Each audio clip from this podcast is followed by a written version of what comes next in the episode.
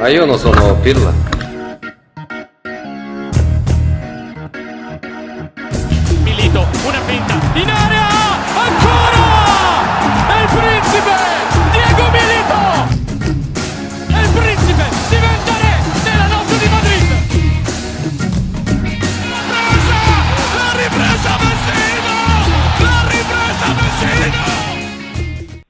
Buonasera a tutti amici di interfans.org, benvenuti alla settantesima puntata di Intermezzo, il podcast in collaborazione con FC Inter 1908. Benvenuto Marco. Eh, grazie Sergio, ben ritrovati a tutti i tifosi dell'Inter. Allora Marco, ehm, siamo reduci da, da, un doppio appuntamento, questa settimana ci è toccato il Tour de Force in campionato, sono veramente settimane dove Giochiamo ogni tre giorni, eh, Conte l'ha ricordato, l'ha rimarcato, siamo pochi, la coperta è corta, insomma, eh, anche questa settimana abbiamo avuto due belle, due belle partite difficili in trasferta, ma i nerazzurri le hanno vinte e tra l'altro Marco Uh, abbiamo già raggiunto un record questa, questa, stagione. Siamo l'unica squadra in Europa ad aver vinto tutte, tutte le trasferte finora uh, giocate. Le, L'Inter ne ha vinte 6 uh, eh, e Lukaku è stato il protagonista. 6 delle 8 reti realizzate finora sono arrivate ehm, lontano da San Siro e Lukaku è proprio l'uomo copertina anche della nostra puntata di, di questa settimana. Sì, eh, è davvero una forma straripante, eh, decisivo eh, nei numeri e nelle, nelle prestazioni perché allora, se, se, i numeri raccontano di, di, un inizio di stagione impressionante, eh, come non accadeva da 22 anni, perché l'ultimo a, riusci- eh, l'ultimo a riuscire a, a, segnare 9 con le prime 11 partite dell'Inter fu un certo Ronaldo, quindi eh, i numeri raccontano tante cose positive. Mm, io ci metto anche le, le, prestazioni perché se prima avevamo un signore che nell'aria era uh, sullo stesso livello, se non superiore a Lukaku, adesso abbiamo un giocatore che in aria si fa, far, eh, si fa valere, però eh, in compenso anche fuori dall'aria è, è, un signore che sa giocare con la squadra, sa far giocare bene la squadra. Eh, dico un nome su tutti, Lautaro Martinez, da quando c'è Lukaku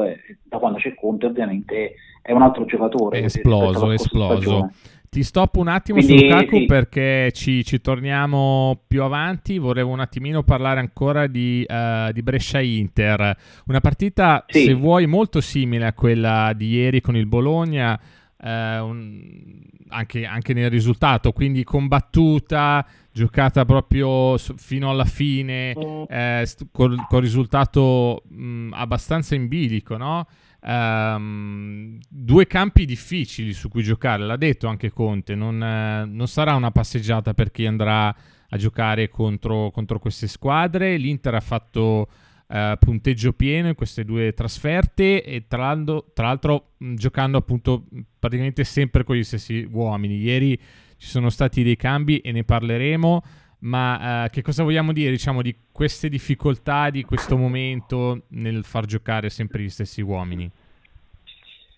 Beh, è normale che in, in una stagione così delicata, cos, con così tanti impegni, nel momento in cui ti vengono a mancare tanti uomini, e molti di questi decisivi, eh, puoi accusare fatica e ecco, la condizione non può essere quella ottimale, però eh, credo che ci sia anche un po' di strategia nelle parole di Conte per, mh, da una parte, eh, abbassare i riflettori sulla sua squadra, perché ovviamente essendo lì a un punto dalla Juventus, con eh, 28 punti conquistati su 33 disponibili, eh, viene automatico eh, che l'Inter mh, sia considerata la rivale numero uno per la Juventus allo scudetto, nella corsa scudetto. E dall'altra parte è un richiamo secondo me chiaro e tondo alla società eh, in vista del mercato di gennaio perché Conte secondo me, questo è un mio parere personale, è convinto che con due o tre acquisti a gennaio eh, l'Inter davvero possa giocarsela fino alla fine. E con due o tre acquisti parlo di Vidal, parlo di un vice Lukaku e magari di un in un laterale che possa giocare su entrambe le fasce e a questo proposito mi viene in mente Matteo Darmian. Quindi Eh, c'era, c'era, una strategia e c'era una doppia valenza nelle parole di Conte eh, che non parla mai a caso, eh, però credo che nella sua carriera sia già capitato altre volte una situazione del genere, quindi insomma si fa fronte a tutto, poi ovviamente in, eh, fino a gennaio bisogna stringere i denti, poi a gennaio eh, si faranno i conti su, su come bisogna migliorare questa squadra.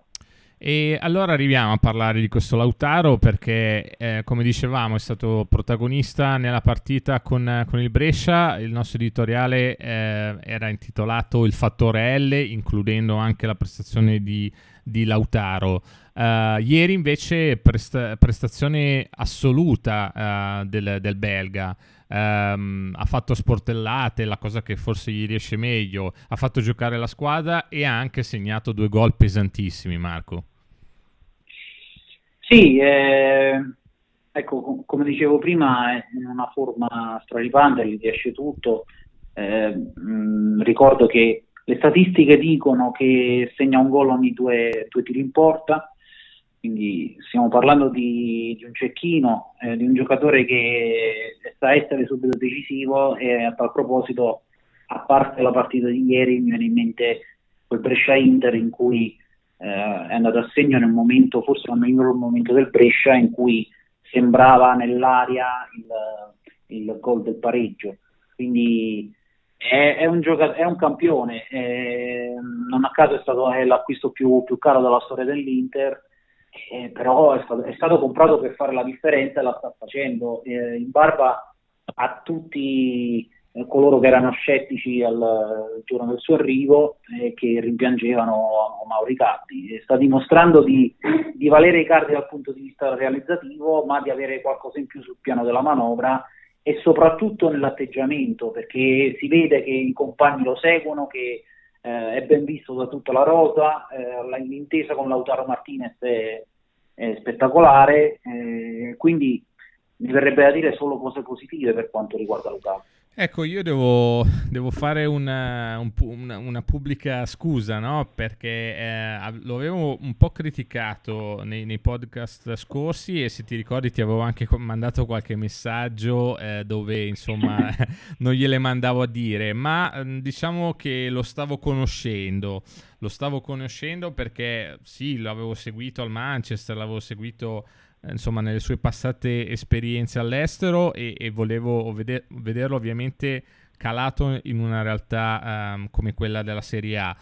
Um, io mh, l'idea che mi sono fatto finora è di un grandissimo uomo squadra, cioè non è probabilmente non ci dobbiamo aspettare uh, eh, 25-30 gol o quel giocatore dove tu, eh, a cui tu affidi la partita della vita e che lui ti fa il gol decisivo. E mi spiego meglio, cioè non è, non è Ronaldo, non è Ibrahimovic che si carica la squadra sulle spalle. È vero che ieri ha fatto i gol decisivi, ma forse da lui ci, do- ci dobbiamo aspettare proprio quel gioco di squadra, le sponde, le sportellate e ci dobbiamo aspettare che l'attaccante di fianco a lui, Luke, eh, in questo caso Lautaro, eh, cresca, cresca in maniera esponen- esponenziale e forse è, da- è, dall'altro attaccante che ci dobbiamo aspettare quei, do- quei gol decisivi probabilmente contro uh, squadre come la Juve o come il Barcellona, co- così come è stato anche già, um, già quest'anno. Quindi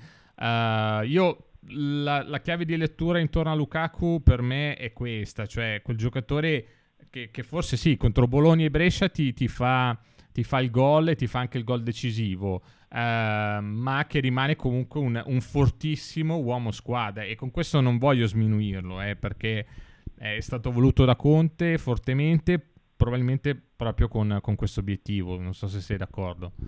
Io sono d'accordo parzialmente, nel senso che anch'io um, penso sia un grandissimo uomo squadra, però al contrario io penso che eh, queste, questa media realizzativa eh, non sia un caso e credo davvero che lui possa segnare tantissimo eh, ai livelli di Carpi. Io lo dico adesso, sembra facile dopo 9 gol in 11 partite, ma io sono convinto che lui possa tenere questa media eh, a lungo, eh, che a fine stagione i numeri possano dargli ragione E per dare ragione intendo appunto, come dicevi tu, tra i 25 e i 30 gol.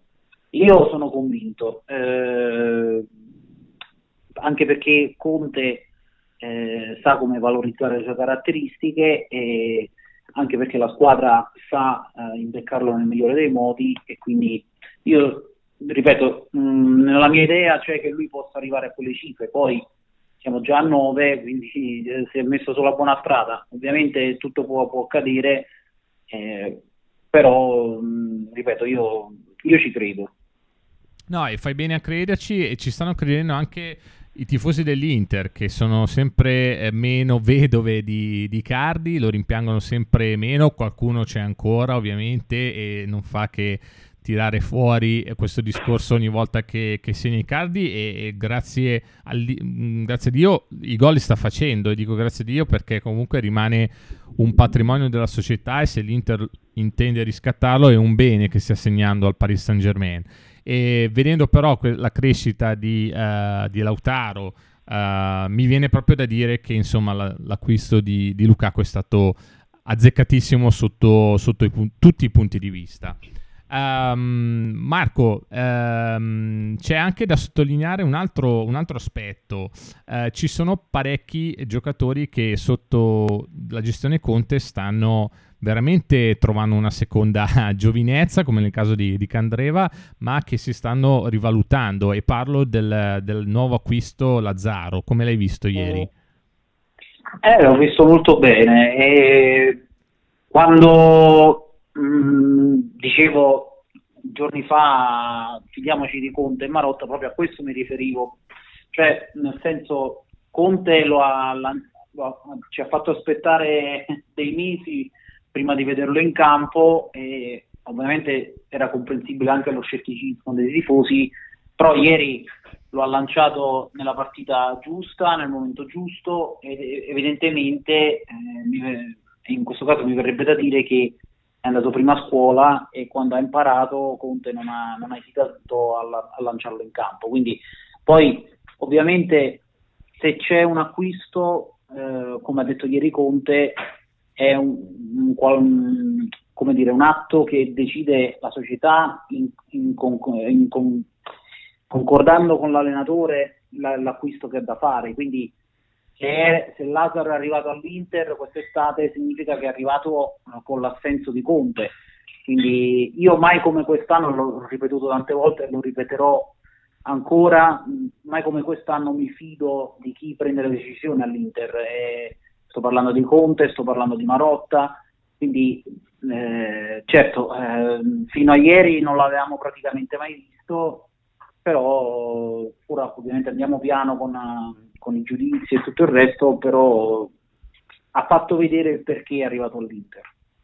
Sì, e comincia ad essere una pedina importante nello scacchiere di Conte. Forse si aspettava un po' questo esordio dall'inizio, si aspettava un po' di dargli fiducia proprio per averlo a disposizione eh, più avanti, ehm, quando poi rientrerà anche D'Ambrosio, quando ci saranno tutti eh, diciamo, i giocatori a disposizione, potrà essere comunque un un rincalzo importante, lo ha dimostrato ieri. Eh, vogliamo parlare un attimo anche di Candreva, perché ieri eh, pronti via eh, è entrato nella ripresa e ha decisamente cambiato la partita, perché le sue incursioni, i suoi cross eh, hanno veramente eh, messo in difficoltà la difesa del Brescia. Quindi bravo uh, Conte a metterlo uh, in, in, in, in, campo, uh, gio- ha giocato solo uno spazio di partita, conferma di essere in una forma buona um, e tra l'altro l'abbiamo visto anche a sinistra, no? cosa che non, non eravamo soliti vedere, ma perché dall'altra parte c'era, c'era Politano, il quale anche lui diciamo ha Uh, è entrato bene in campo, uh, è, ci, è, piaciuta la sua uh, determinazione, ha messo anche lui in difficoltà la difesa del Brescia e tu- entrambi diciamo, hanno poi portato all'azione, um, alle azioni decisive, quelle che hanno portato alla, al rigore poi di, um, di Lautaro. Um, vogliamo parlare un attimino della difesa, Bastoni è stato anche lui impiegato uh, nella difesa 3 al posto uh, di Godin che sarà titolare al 99% nella gara di martedì con, con il Dortmund. Bu- buona la, la, prestazione per il giovane centrale che si conferma insomma, essere una, una riserva di lusso, no? che, che, insomma, anche in fase di impostazione eh, sta, sta, crescendo molto bene. Direi benissimo Skriniar, eh, il quale era eh, alla partita numero 100 con la maglia nero-azzurra, condizione in netta crescita, bene, anzi forse meglio sul, sul fianco destro della difesa 3 rispetto eh, a quello, a, quello, sinistro. Eh, ovviamente però quando ci sarà Godin sarà, eh, sarà suo diciamo, quel, quel, ruolo nella difesa di, di Conte. Eh, di De Vrij mi sembra di poter dire normale amministrazione, nel senso ha diretto benissimo la difesa con la solita attenzione in classe, quando esce palla al piede Marco è veramente una, una bellezza vederlo. È il miglior difensore della Serie A. E, ehm, sono, sono, d'accordo, sono d'accordo. È un gradino. Allora, su, se me l'avessi chiesto a inizio campionato, ti avrei detto Skriniar ripeterà, sì, sì, sì, no, ripeterà il campionato dell'anno scorso, ma mm. viste, vista diciamo come i, i, giocatori si sono adattati alla difesa 3, De Vrij è quello che si è adattato meglio. È stato sfortunatissimo ieri nella deviazione che, che abbia fatto Andanovic sul tiro di Soriano, però la sua prestazione è stata impeccabile come, come, come lo sono state quelle fin qui giocate da, da, da De Vrij. Quindi bene, bene anche la, la difesa. Uh, quindi insomma una squadra che, che adesso uh, riprenderà un po' anche uh, gli infortunati, avrà a disposizione Conte una rosa più allargata, vero Marco? Sì, eh, perché è notizia di, di, queste ore che parte Sensi che, era, che, è completamente recuperato e ha seguito la squadra già a Bologna, ehm, per, per, la partita di Dortmund saranno a disposizione anche Asamoah che era stato tenuto fuori per, per la gara di ieri, ma anche D'Ambrosio che recupera dalla frattura al piede e che quindi eh, seguirà la squadra in Germania. Quindi stiamo parlando di, di, recuperi importanti che magari se non dal primo minuto potranno dare delle alternative valide a gare in corso e sono certamente importanti per il discorso che facevamo prima sulla stanchezza della squadra e sul fatto che giocano sempre gli stessi. Quindi eh, in panchina con il Dortmund credo io, perché ovviamente non sono ancora al meglio, a parte Sensi che secondo me partirà dall'inizio, eh, però ecco, in vista di Inter Verona, eh, D'Ambrosio e Samoa sono abili e arruolabili. E di Vessino abbiamo già avuto tracce perché appunto è stato impiegato uh, qualche minuto nella prestazione di ieri con, con, il Bologna e ha ben giocato direi quando, quando è entrato in campo. Uh, Marco invece mi ha sorpreso molto la sconfitta del Napoli con la Roma. Uh, mi, ha, mi, ha, sorpreso perché insomma reputavo il Napoli ancora più forte di quello dell'anno scorso, ma i risultati non stanno dando seguito a, al potenziale della squadra di Ancelotti. Sì, io mh, dire il vero sono sorpreso negativo per, eh, per, quello che sta facendo Ancelotti a Napoli, non mi aspettavo così pochi punti in, in, queste, poche, in queste 11 giornate ma soprattutto per il suo modo di gestire la rosa. Parlo dal mio basso perché ovviamente lui è uno che ha vinto tre Champions League, però dire il vero non condivido questo turnover esasperato, questa, dire, queste, questi continui cambi di formazione e soprattutto questo modulo che tra l'altro è quello che usava anche nella scorsa stagione, questo 4-4-2 che a mio parere non si adatta eh, al meglio alle caratteristiche dei, dei, giocatori della rosa azzurra. Quindi comprendo anche le preoccupazioni dei tifosi del Napoli che ogni anno puntano per uh, vincere qualcosa e ogni anno si ritrovano a dover uh, rinunciare. Quindi non lo, non lo, taglierei ancora del tutto fuori dalla lotta a scudetto, però ecco, il distacco inizia ad essere davvero importante.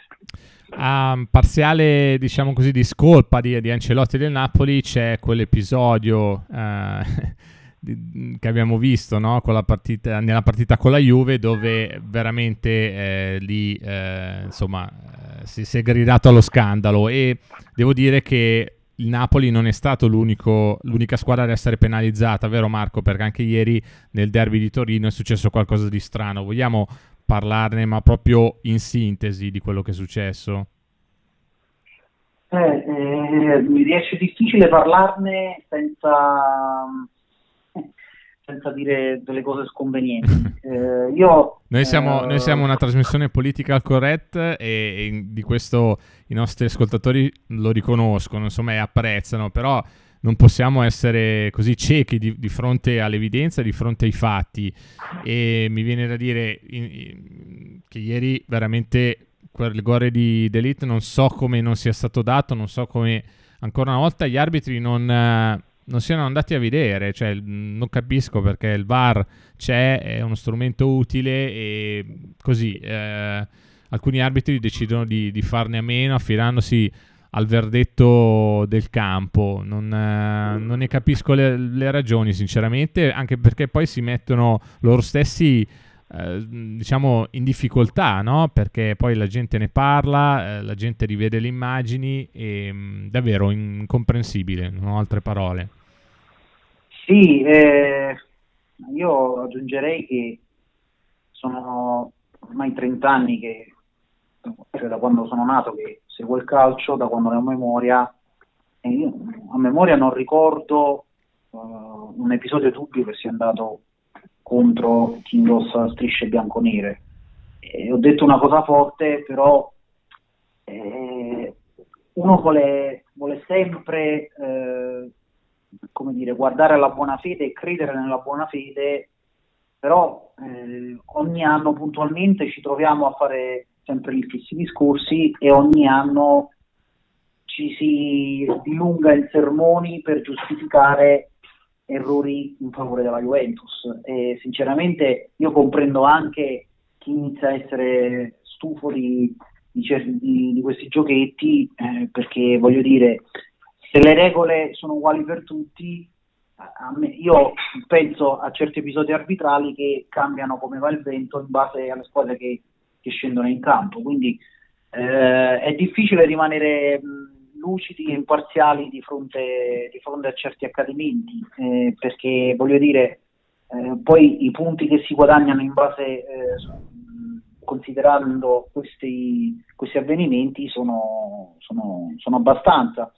Io, senza andare troppo indietro nel tempo, io parlo di, so, di Juventus Genoa e Torino Juventus, la Juventus in questo con, er, con um, decisioni arbitrali corrette adesso avrebbe 4 punti in meno di quelli che ha e quindi sarebbe seconda in classifica. E dare un rigore come quello dato a Cristiano Ronaldo al 95esimo eh, significa spostare tanto e io vado anche abbastanza controcorrente perché io credo che l'errore più grande non sia stato quello, ma sia, stato, eh, sia stata l'espulsione a 40 minuti dalla fine per, eh, per il Genoa che mh, mm, non so, smentiscimi se, se, sto dicendo una baggianata, ma io fino a quel momento non dico che avevo visto soltanto il Genoa in campo, ma quantomeno eh, era una partita equilibrata, vedevo una partita equilibrata con il Genoa assolutamente in partita e anzi eh, se, eh, se, c'era una squadra che poteva andare in vantaggio, quella era proprio il Genoa, quindi ah, espellere un giocatore per per un, fallo che mi viene da dire ridicolo eh, nei confronti di Bala che non è certo nuovo un episodio del genere cambia totalmente la partita. Quindi poi si arriva all'assedio finale si arriva all'episodio dubbio Cristiano, su Cristiano Ronaldo e si arriva al rigore eh, parzialmente inventato. Quindi eh, e poi ieri, eh, ieri ecco se il rigore quello dato contro il Napoli eh, per il braccio di Cagliacon in Roma-Napoli e rigore anche per il Torino. Cioè, eh, io non, riesco a capire il metodo di giudizio che viene utilizzato per alcune squadre e quello che viene utilizzato per altre. Quindi siamo, siamo, siamo sempre lì a parlare delle stesse cose e dispiace perché alla fine il campionato sta diventando appassionante per meriti soprattutto dell'Inter perché il distacco fra Juve, Inter e tutte le altre eh, è già importante, quindi senza l'Inter questo campionato sarebbe già quello che è finito, eh, senza nemmeno arrivare in autunno quasi. Quindi è un campionato appassionante che però viene rovinato da, da certi episodi, eh, per cui alla fine si, si commentano quelli e non si commenta un testa a testa che ha tantissimi significati, cioè se guardiamo all'Inter Conte è una rotta contro il loro passato, nel caso di Conte anche contro la, la propria fede, eh, in nome ecco, di, di, una missione che è quella di riportare l'Inter in, in alto, di sfidare la, la squadra padrona del, dell'Italia negli ultimi otto anni, quindi ci sarebbero tanti temi da trattare, però alla fine ci troviamo sempre eh, a parlare delle stesse cose perché nel dubbio mh, mm, la squadra favorita è sempre la stessa, quindi è difficile rimanere lucidi, però dobbiamo sforzarci perché altrimenti cioè, come dire, ci uccidono la nostra passione. Assolutamente, e poi eh, diciamo svolgiamo anche un, un ruolo così eh, de, cerchiamo di raccontare un po' il calcio ai, ai tifosi, agli appassionati eh, che ci seguono no? sui nostri siti e quindi dobbiamo anche fare lo sforzo, proprio come dicevi tu, di, di cercare di, di, andare un po' oltre questi, questi episodi, però mh, mm, spesso risulta difficile. Eh, è vero, una lotta a scudetto che, mm, che, appassiona perché siamo lì ad un punto dalla Juve, eh, forse ci aspettavamo un distacco maggiore eh, in questo momento, eh, c'è una Roma, e un Atalanta, ma soprattutto un Cagliari e anche una Lazio che inseguono uh, un po' più staccate. Poi c'è questo Napoli eh, di cui abbiamo parlato prima, che, che forse è la delusione vera di questo campionato. Io sul Cagliari mi voglio fermare un attimino perché sta facendo un campionato strepitoso. Eh, io lo paragono all'Atalanta, mh, mm, l'Atalanta dell'anno scorso, che è anche una conferma di quest'anno. Un Cagliari che vede eh, tra le proprie, eh, tra, nella propria squadra Nainggolan, che secondo me Marco è tra i tre epurati no, della scorsa estate quello che io personalmente rimpiango di più, soprattutto in considerazione al vuoto che ha lasciato a centrocampo e al bisogno che abbiamo in questo momento di centrocampisti con le sue qualità. Si parla tanto di un Vidal, ehm, di un interessamento di Vidal, ehm, ma io mi chiedo, avevamo un giocatore con quelle caratteristiche e quindi forse eh, anche lo stesso Conte probabilmente avrebbe voluto lavorare con, con Raja, era forse un, quello dei tre che maggiormente secondo me a Conte avrebbe fatto piacere allenare e provare, provare a uh, così uh, riscattarlo, riscattarlo dalle critiche, riscattarlo da tutta quella serie di uh, etichette no? che gli sono state affibbiate per un cor- comportamento extra calcistico non sempre impeccabile. Ma secondo me, ripeto, Antonio eh, era l'allenatore giusto per lui e più, spe- eh, più volte eh, anche Nangolan l'ha detto, no? ha detto io ho parlato con Conte, lui mi voleva, è stata una scelta della società quella di mandarmi, mandarmi via. E mm, io un po' di rimpianto ce l'ho proprio perché insomma ritengo che Mm, ci avrebbe fatto comodo il ninja. Ehm, poi pensando a tutti questi infortuni, insomma, eh, così ho un po' di, di, rammarico. Ma andiamo oltre, Marco. Andiamo alla partita invece di martedì, che non sarà affatto facile con il Dortmund Champions League. Champions League dove ci siamo rilanciati con la vittoria proprio con il Borussia di, scor- di due settimane fa. Adesso abbiamo l'occasione forse di, di marcare l'ingresso agli ottavi di finale. Sì, è, è, come ha detto Andanovic, eh, in Champions League sono tutte decisive, ma quella di, di martedì è, è, più decisiva delle altre perché ecco, ci stiamo giocando la qualificazione con, con, il Borussia Dortmund e ottenere un risultato positivo in Germania significherebbe mettere davvero una bella pietra sulla qualificazione perché poi eh, l'Inter tra virgolette basterebbe vincere a Praga e ottenere almeno un pareggio in casa con il Barcellona per essere sicura degli ottavi di finale e soprattutto avendo um, il vantaggio nello scontro diretto. E, è una partita tostissima perché il Borussia Dortmund in casa è tutta un'altra squadra, anche se sempre alle prese con qualche acciacco, un forte dubbio c'è infatti Royce per, per la partita di martedì. E, è una partita da affrontare con lo stesso spirito dell'andata. Borussia, scusa e... Marco, che ha vinto 3-0 con il Wolfsburg, quindi eh, anche il Borussia insomma viene da una vittoria come, come l'Inter. Sì, sì, sì, ma, ma, è una squadra molto temibile, che gioca bene a calcio, sa, sa come impostare la manovra, sa come farti male.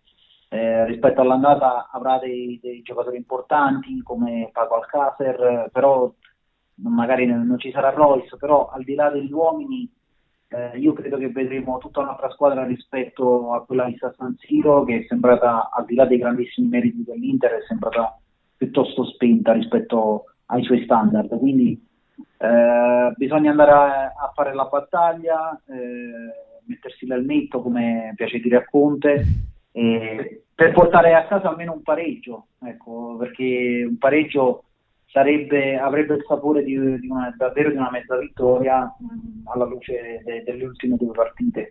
Anche perché se parliamo della trasferta di Praga, penso che l'Inter abbia imparato la lezione eh, dopo quanto accaduto a San Siro, quindi sono sicurissimo che andrà a Praga per, eh, con la cattiveria giusta per ottenere tre punti, poi a quel punto magari eh, con un risultato mh, favorevole tra Barcellona e Borussia eh, si potrebbe già ragionare in termini più concreti, però ecco, martedì ci si gioca, non dico tutto ma quasi, quindi facendo, dovendo fare un pronostico... Ecco dai, ti volevo eh, chiedere proprio quello in chiusura di puntata. Sì, è molto difficile, ma come al solito voglio essere ottimista perché in questa stagione Conte ha dimostrato di, di meritare fiducia, quindi io dico 1-1. Ok, e ti chiedo il marcatore prima di dire il mio ah. di, di, pronostico. Uh, eh, 1-1 e dico, dico gol di, per noi di Barella loro, ecco, ho visto l'ho nominato tipo Papa Alcacer. Eh, io dico 2-1 Marco, io sono un po' più ottimista ancora di te, eh, dico gol di Sensi che secondo me appunto ritornerà titolare proprio in quell'occasione e l'altro gol dico invece Lautaro Martinez e secondo me sarà una partita combattuta, rivedo un po' la partita con, eh, con il Bologna, probabilmente sul finale segneremo il secondo gol dopo magari essere andati in vantaggio ed essere stati raggiunti dalla, dal Borussia. Così me la, me la immagino così. E, mh, mm, su questi pronostici, Marco, ti ringrazio e ti eh, aspetto settimana prossima per parlare eh, di questa partita e di quella eh, che vedremo poi in campionato il weekend prossimo. Grazie Marco. Grazie Sergio, grazie Sergio e grazie a tutti i tifosi dell'Inter alla prossima.